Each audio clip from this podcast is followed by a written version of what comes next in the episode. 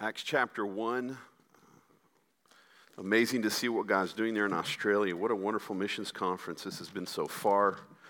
Looking forward to being here for quite a while, interacting with everyone here at Central, thanking you, updating you on what's going on. It's so important.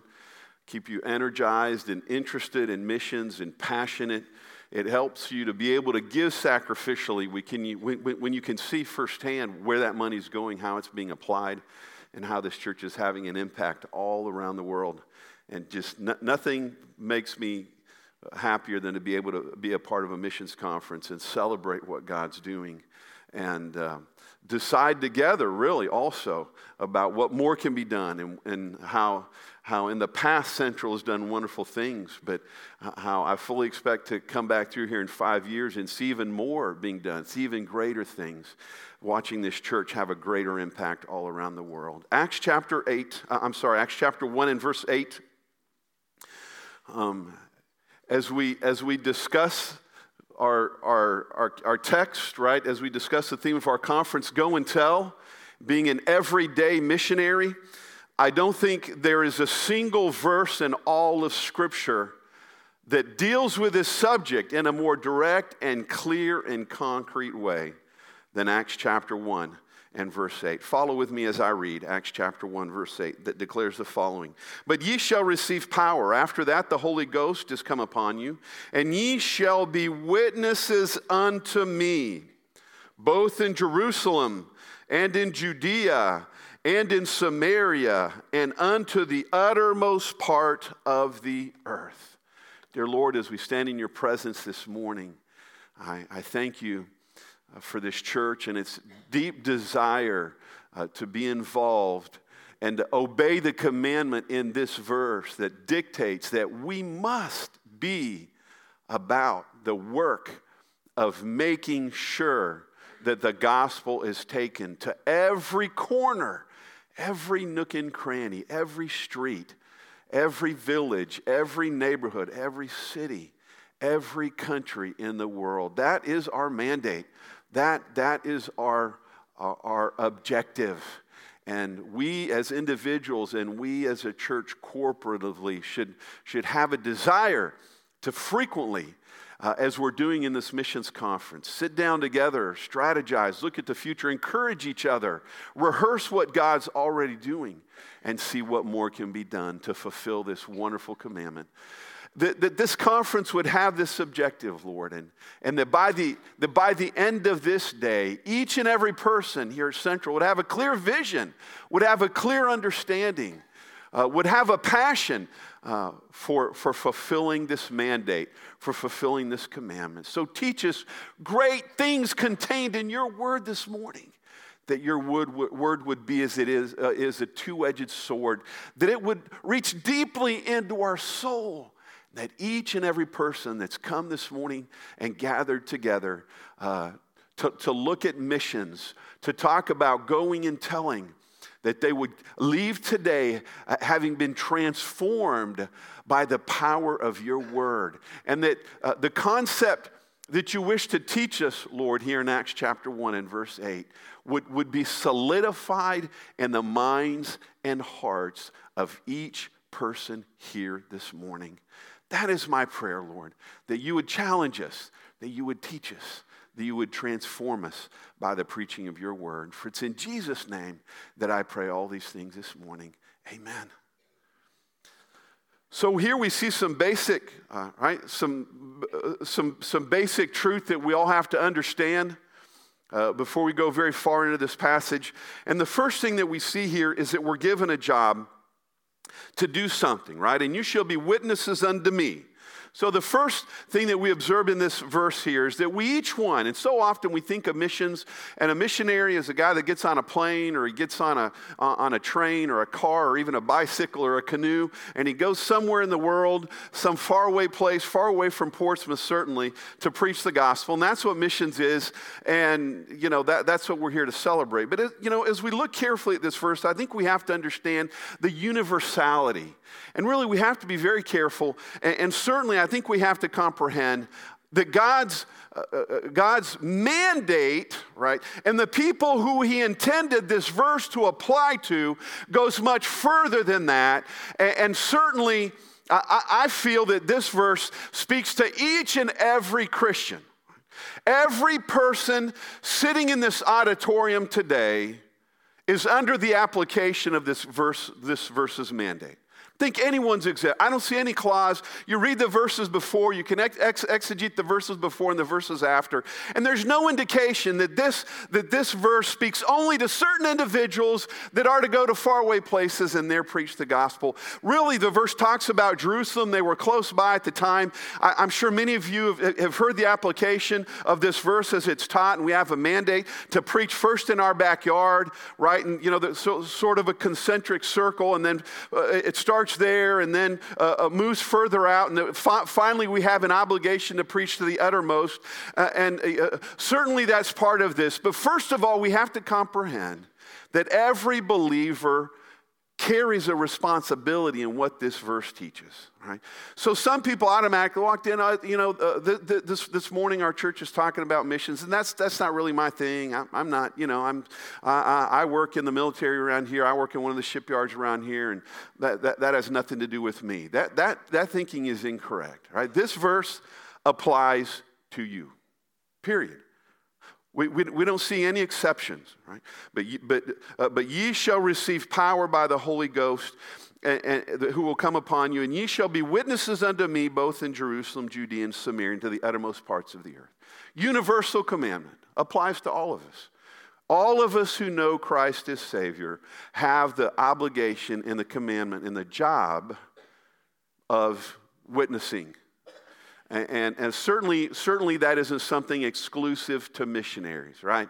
We all, we all I think, understand that. Um, uh, uh, that th- this verse applies to each and every Christian. We all, we all have the same, the same measure of commitment and obligation. Secondly, I think it's important also to understand what, what message we're supposed to be taking. You shall be witnesses unto me. Here, obviously, we're, we're, we're talking about being willing to go to those who are lost and testifying really, maybe that's the greatest way to share the gospel is talk about what God's done in your own life. That He, he has washed away your sins in his blood. Uh, my mother was born and raised in an unsaved home, and uh, really she became a missionary, and, and th- there was no clear testimony that her parents were ever saved, although she witnessed to many times that her two brothers were ever saved. But if she were here giving her testimony, she would tell you uh, that, that something in her, and they used to hike a lot, they used to go out in the mountains. And, and, and the Bible even teaches us that Christ's creation will, will, will speak of his glory and his power and of his presence, and that really that's what drew her. And, and she started attending different churches.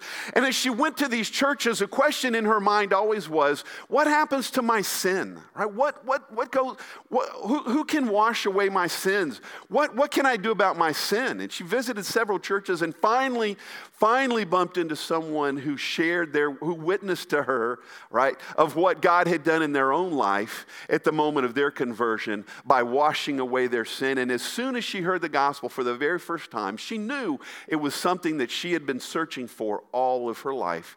And she was born again the very first time she heard the gospel. She didn't go to a Baptist church for years and years and years. It was at work. She had taken a job as a typist, and a coworker witnessed to her. And the very first time she heard the gospel, everything just kind of gelled and she understood well there is one who paid the price. And it was through the testimony of that person that she was born again.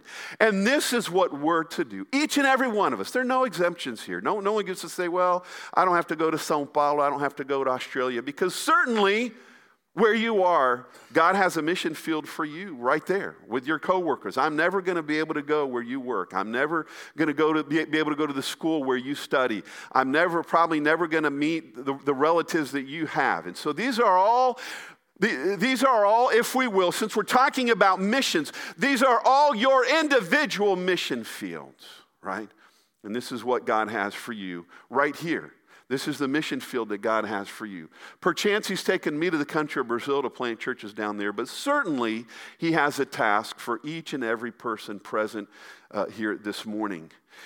And then we move along and we come to the essence and the core and the foundation of what it is. And you will never be successful, you will never be effective, uh, you will never be able to really um, be uh, all of the uh, uh, of the soul winner that you should be. Uh, you will never be completely capable at the task of witnessing to the lost if you don't understand what Christ teaches us in these verses. And it's foundational. It's uh, uh, uh foundational to what all of us should be about, the business that we should all be about in preaching the gospel to those who are lost around us. And it's fascinating the way Jesus Christ does this. And he's teaching us um, He's teaching us some profound lessons that echo down through time 2,000 years ago and are, are, are as applicable to us today as they were as he spoke to his disciples and others present there moments before he was to be uh, translated, transferred uh, from this earth, and uh, went, went back to be with the Father, where he guarantees that he has gone to prepare us a place. So it's interesting to note that Acts chapter 1 and verse 8 contains pretty much Christ's last words. Right? As far as we can tell, this is his very last statement that he makes. And so I have to believe that he, Jesus Christ, knowing this, knowing that this was his last opportunity to impact his disciples, I would have to think that these are carefully chosen words and that they are to Christ extremely important and that he wishes to impart to us a truth that, that, uh, that, that, that, to him is very, very, very critical uh, to, our, to our understanding and, and, and to, our, um, uh, uh, to our knowledge. So here he is. Uh, he's been through 40 days after his resurrection. The Bible tells us he spent another 40 days on earth. He, he, he was able to use those 40 days to continue training his disciples. And now he is just minutes away uh, from, from, from returning to the Father. And, and his very last statement is the words that we've read.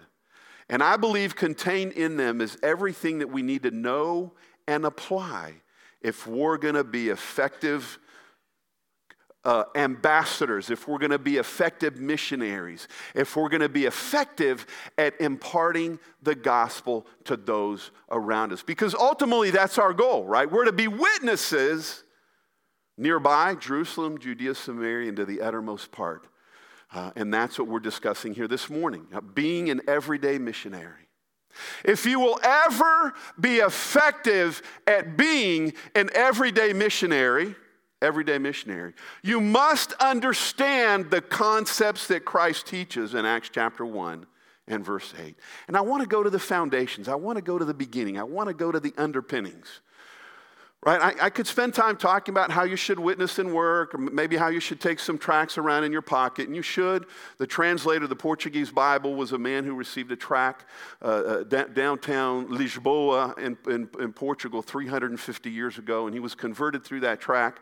And I could tell you about taking missions courses, but I think most of you in here are pretty mature Christians, and you have a pretty good understanding of how, or how certainly, and the fact that you should be missionaries. But, but here, uh, I want to go to the very philosophy, I want to go to the very essence. I want to study Christ's last statement and how he most certainly knew of this day and wanted us to understand the concepts that he wished to impart to us in Acts chapter 1 and verse 8 that speak directly to this theme of being a missionary every day. If you don't understand this verse, you'll never be very effective at being a missionary every day. So, so what's happening here? Jesus has his disciples together. He knows, he, he knows that he'll be leaving in moments. He knows this is going to be his very last opportunity to direct instruction uh, to, to, to his disciples. And he makes this fascinating statement that is full of deep truth if you, if you understand it, right? He has them all together. And he says, Now listen, fellas, and it's interesting, the verses preceding are, in- are interesting because we see that they're still expecting some kind of political outcome. And, they, they can't comprehend that Jesus has come for, far more uh, than, uh, than, uh, than uh, releasing the Jews from the Roman influence, right? And someone in the back row raises their hand and says, well, when do we make the bumper stickers for Jesus for president, right? When, when do we, uh, you know, when do we kick the Romans out of the land? Uh, and Jesus says, I'm not, I'm not here, I'm not here for a political reason. I'm here for far more. I'm here to release men from sin. I'm here, I, am here to give all eternal life. That's what I'm here for. And then he makes this statement, right? And he says, You will be witnesses unto me. You'll take the gospel. You will tell the world of my name, of Jesus Christ. You will witness about me. And then he states the name of a city. Right? He says Jerusalem is the first name of the city. He says, You will be witnesses unto me in Jerusalem. I promise you that Jesus Christ did not choose this name randomly. At that moment, he could have urged his disciples to go into any number of cities. He could have told them to start their ministry in Rome, the largest city that we know of at that time, cosmopolitan, full of people. Why didn't Jesus tell his disciples, Listen, I want you to be witnesses unto me in Rome? He could have told them to go to Bethlehem, his hometown. That's where he's from. I have a burden for my hometown, guys. I want the very first place that you go, once you leave here, I want you to go to Bethlehem and I want you to preach the gospel gospel there. There are thousands and thousands of cities that he could have stated, but I promise you that he was very purposeful and specific as he urges them, as he commands them to go first to the city of Jerusalem. And I promise you that when they heard that name, it, it was to them astounding. I'm sure to them it was unbelievable that Jesus makes this statement. Listen, guys, I want you to go to Jerusalem and there be my witnesses. Now, why would this have been so amazing to them? If you think back just a, just a little bit with me, what had happened exactly 43 days ago in the city of Jerusalem? What had happened 43 days ago? 43 days ago, Jesus Christ had been crucified in the city of Jerusalem. The people there had come together. Uh, the Pharisees and the Sadducees had orchestrated the crucifixion of Jesus Christ. And I promise you that, that in the last 40 days, as the disciples recalled and relived the traumatic experience of watching their leader, of watching their Savior, the one who they believed was the Son of God, being, being hauled through the, city, uh, uh through, through the streets of the city, taken out to the gates, outside the gates, and there by Roman soldiers be crucified until he died with a crown crown of thorns on his head. I promise you that they had discussed that, and Peter probably said, I don't think I'm ever going to go back to Jerusalem as long as I live. Oh, by the way, the people that had killed Jesus had promised the same fate to all of his disciples.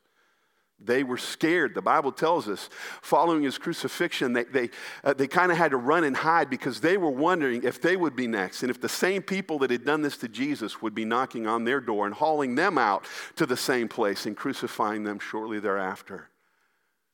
See, Jesus is making a clear statement. And he's teaching us, and it's interesting to me that by simply choosing the name of one city, he teaches us such profound truth. What is he teaching his disciples? He's telling them, listen, and the same truth applies to us today. He's saying, I expect you to go and preach the gospel to people that hate you. They understood the message very, very, very clearly. They knew exactly what Jesus Christ was saying. And I'm sure that they had discussed it among themselves and they had decided that they would never go back to Jerusalem ever again that Jerusalem to them was a place that they were not interested in going back to. I'm sure walking by the place that, that, that, Christ had been crucified and walking down the same streets where his blood had poured down and had been shed along those places, and all of the terrible memories associated with that, guaranteed that if it were up to them, Jerusalem was, was crossed off their list and they would never, ever go back to that place again. But yet, what do we hear? 43 days exactly after his crucifixion, where does Christ expect them to go to first? Jerusalem. The message is crystal clear. We will often be called to preach the gospel to people that hate us. Do you understand that? We will often be called to preach the gospel to people that hate us. And this, and, and, and, and this is growing, okay? I think more now, maybe even more now than them. Uh, you look around, you watch the news, you, you, you look around at the world today, you look around at society, and you realize that more and more the expectation for us who are believers and have been given this commandment of going and sharing the gospel into all the world, we will more and more be taking the gospel to people who literally hate us. But that's, but that's Christ's expectation of us. A little over 10 years ago, a missionary by the name of John Leonard was with our board. I see him often um, in the country of Brazil. He went to a small city in, in Alagoas, the state of Alagoas, called Coqueiro Seco.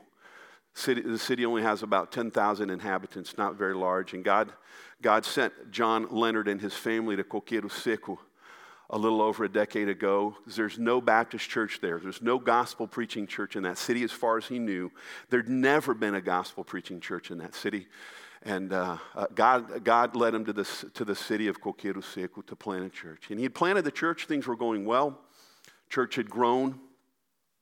There was a particularly kind of terrible evil going on in that city that, that, that, that, uh, that John became aware of um, the, uh, uh, the city mayor, some, uh, some, some of the leadership there, the mayor was, was related to the governor of the state. And, and, and his city had become a center for child prostitution. And, and, and people would come from far, people would come from far and near, uh, and uh, would be supplied and provided for in that city with child prostitution. And John Leonard became aware of this, and he began to speak, to cry out against this great evil that was happening in the city of Coqueiro Seco.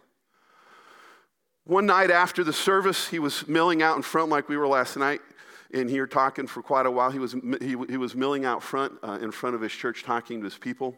And two men walked up to the congregation, the people that were milling around outside the church, and asked where Pastor John was. Cadê o pastor João? And someone um pointed him out, said, he's, you know, he's right over there. And they walked up to him. And they said, are you, are you Pastor João? Are you Pastor John? He said, yes. Immediately, one of the men pulled out a, a large caliber gun and, sh- and shot John in the mouth first. The first bullet penetrated right through his teeth. Matter of fact, some of the teeth shards eventually were lodged into his lungs. The bullet went all the way through his mouth, the, the soft palate, and all the way out the back of his neck. The first shot dropped him to the ground. The man stood over him and emptied his gun into the body of John Leonard and walked away and left him for dead. No, didn't imagine there could be any, any other outcome but death for the missionary John Leonard, who was shot that day for no other reason than he had been sent there to preach the gospel of Christ. John Leonard survived the attempt on his life flew him to Cleveland Clinic. There he spent several months rehabbing. Today he's a quadriplegic. He can, he can feel very little from his neck down. As soon as he could, he got his wheelchair, got on a plane, and went back to Brazil. And today is preaching the gospel. He preached the gospel this morning. Continues to church plan from a wheelchair. Never took another step after, after that day, but continues to preach the gospel today. That is Christ's expectation of us. And if we're ever going to be successful at being an everyday missionary, we're going to comprehend and we're going to understand, apply in our lives, right? And know and already be prepared because that's what Christ wished to do, prepare his disciples for this task, and know that often we will go and we will have to preach to people that hate us. So get over it, right? Because that's, that, that's what Christ expects. So, so you don't get to go home one day after you've witnessed it worked and, uh, and someone's made fun of you and called you a little preacher, you know, a little preacher at school. Uh, maybe at some point you made it known that you were a Christian and, and now all, everybody makes fun of you. Really, what Christ is teaching us is that if we'll ever be effective at being an everyday missionary, this is something we'll have to deal with and be prepared for and know that often we will go and preach the gospel to those who hate us. It's something we should expect. And if we're going to be effective at being everyday missionaries, we need to understand this. Moving on, right? First city that he states is Jerusalem, Judea. Maybe those are the few places where you go where you get kind of, you know, a, a, a neutral reaction. Doesn't happen very often. Neutral reaction. And then he states the name of, the, uh, uh, of a third place, Samaria, right? Samaria is not a city, it's a region. And again, in choosing this name, Christ is very specific in what he wants his disciples to know and apply about the principle of being an everyday missionary, right? Samaria represents uh, people that we're called to go and preach the gospel to that maybe we don't like so much, maybe even people that we hate, right? Think back with me uh, Jews as a whole were very racist people, even Christ's own disciples. And Samaritans were half Jews. They were Jews who had intermarried with non Jews. And uh, the, these people were expected to live in their own region, Samaria. They were not pure Jews. And they were disliked. Often, as you read Christ's preaching, they would come to this region, and the disciples wanted to go around it. There was an interstate around Samaria, and every good Jew would take that. Uh, would, uh, would take that loop around and w- would not be seen going through Samaria. That's why Jesus, speaking to the woman at the well, she was Samaritan, was so amazing. That's why the story uh, uh of, the, uh, uh, of the man that had been assaulted and left for dead, right, is the story of the what? The Good Samaritan. Because to Jews, there was no such thing as a Good Samaritan. And the message again is crystal clear. Often you'll need to go and preach the gospel to people that you don't like so much, right? They're stinky. They're not very nice. They're not very attractive. They don't hold your same political views. They, they're, they're not, you know, they're, they're not on your same wavelength. Perhaps people that you hate. In our first church plant in Brazil, I, I, I bought a home not too far from the church as a church parsonage. It was about six blocks from the church. I think it's still there. Pa- Pastor Ulysses, who now pastors the church, lives, lives in this home. And uh, in Brazil, the lots are very tight. They're, they're 5 by, 5 by 25 meters, so 15 by 75 feet. And uh, we, we, uh, we bought this home. It was convenient to be close to the church, renovated, moved, moved into it. And soon we realized that living to our left, we had an interesting neighbor, right? His name's Marquinhos. And I don't know if any of you have ever had a neighbor like this, but Marquinhos liked to drink a lot on weekends. And in Brazil, they do something interesting. They like to take their stereos from inside their house and put it in their yards. Have you ever seen that? They love to do this in Brazil. Maybe you've had a neighbor like this. I don't know. But in Brazil, a lot of people love to do that. They take their stereo from inside the house. Marquinhos used to do this often, about every other weekend. He'd take his stereo, put it in his front yard turn it to the loudest possible volume, right? get crazy drunk, and do this late into the night, always Saturday into Sunday. Sunday's our busiest day. We have so much to do. There's so, so much happening on Sundays. We needed our rest. And there he'd play forró. You know, anyone who knows what forró is, and a lot of the songs were pornographic in nature. And uh, t- was something very difficult to deal with. I think the CIA uses loud music as a form of torture, right, in some cases. Loud music when you're trying to sleep is a form of torture, I promise you, right? So here we are, living next door to Marquinhos, trying to get, trying to get our work done, trying to minister. And one, one, one particular night, it was just, it was his birthday or something. It was extra, extra special loud. He had 40 or 50 people over there. He had taken his stereo out into his front yard. He had turned that sucker as loud as he possibly could. By now, it's two or three in the morning. We haven't had a wink of sleep. Lydia's in the room. She's crying a little bit. Diane's laying next to me. She's crying. We're all upset. We're trying to sleep. I'd been down already a couple times and trying to reason with the Marquinhos, please, you know, I don't want to ruin your fun. Why don't you take your stereo inside your house? You can keep it up as loud as you want, but out here, it, it sounds like your stereo's in my bedroom, right? And our bedroom faced his property, and there's only a tiny little, little um, corridor between our property and his, and we had a second store bedroom, and we had a window that opened right to his front yard, and I could open that window and see, see everything that was going on. It was just, just a few feet away. And on this particular night, right, I, I look over there and the stereo's blaring and all, all those people are drinking and it's uh, more than four o'clock in the morning and we're exhausted. We have so much to do the next day. I'd been down twice already and begged him to turn it down with no results. It's about 4, 4.30 in the morning. It was very, very late. Finally, out of desperation, this is a true fact. I don't know if I should admit it. I asked Pastor at lunch if I did the right thing or not, but I was frustrated. True story. I knelt by the side of my bed and I said, God, maybe I wiped a tear away. God, if I mean anything to you, if I'm your servant, you're gonna, you're gonna send lightning from heaven and you're gonna strike that man on the head right now. It's a true story. I went over and opened the window, right? Picked him out of the crowd.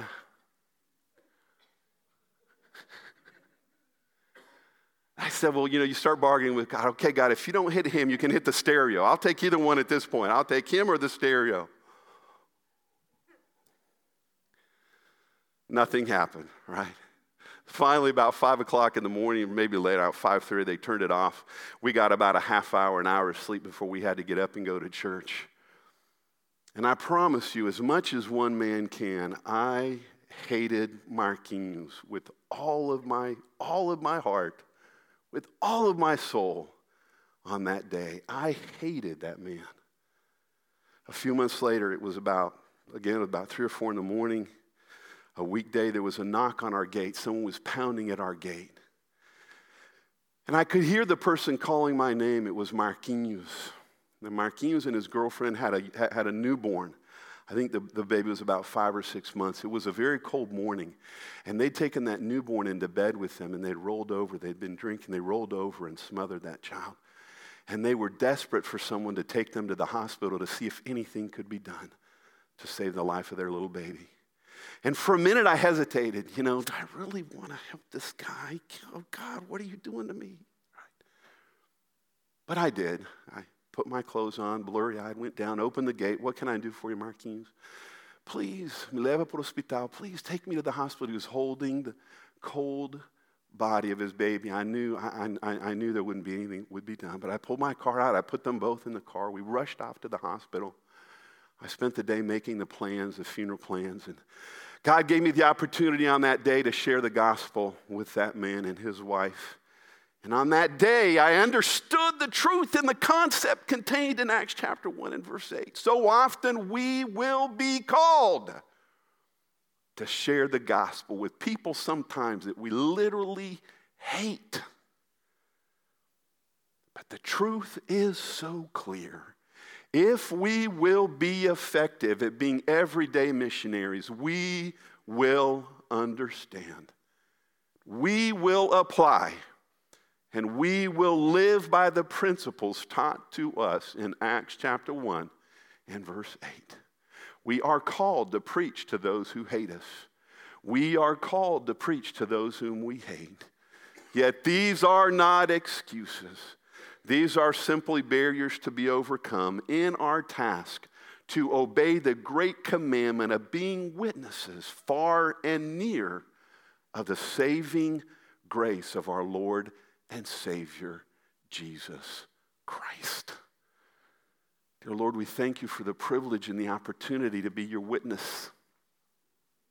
I think so many of us want an easy ride, and something's hard, we think we're exempt and we get a pass, Lord. Help us to understand and comprehend. This being your last statement to us, I have to believe it's something that you wish us all to deeply understand. That what you were trying to teach on that day would reverberate down the annals of history and find a place in our hearts. That we would be passionate enough. That we would be dedicated enough to fulfill your commandment of going, to being, going and being testimonies of who you are, testimonies of your salvation, testimonies of your grace, and understanding that often this means we will be preaching to those who hate us and to those whom we hate. Give us the determination today to overcome our fears, to overcome our reservations, so that we can be effective everyday missionaries where we are. For it's in Jesus' name that I pray all these things this morning. Amen.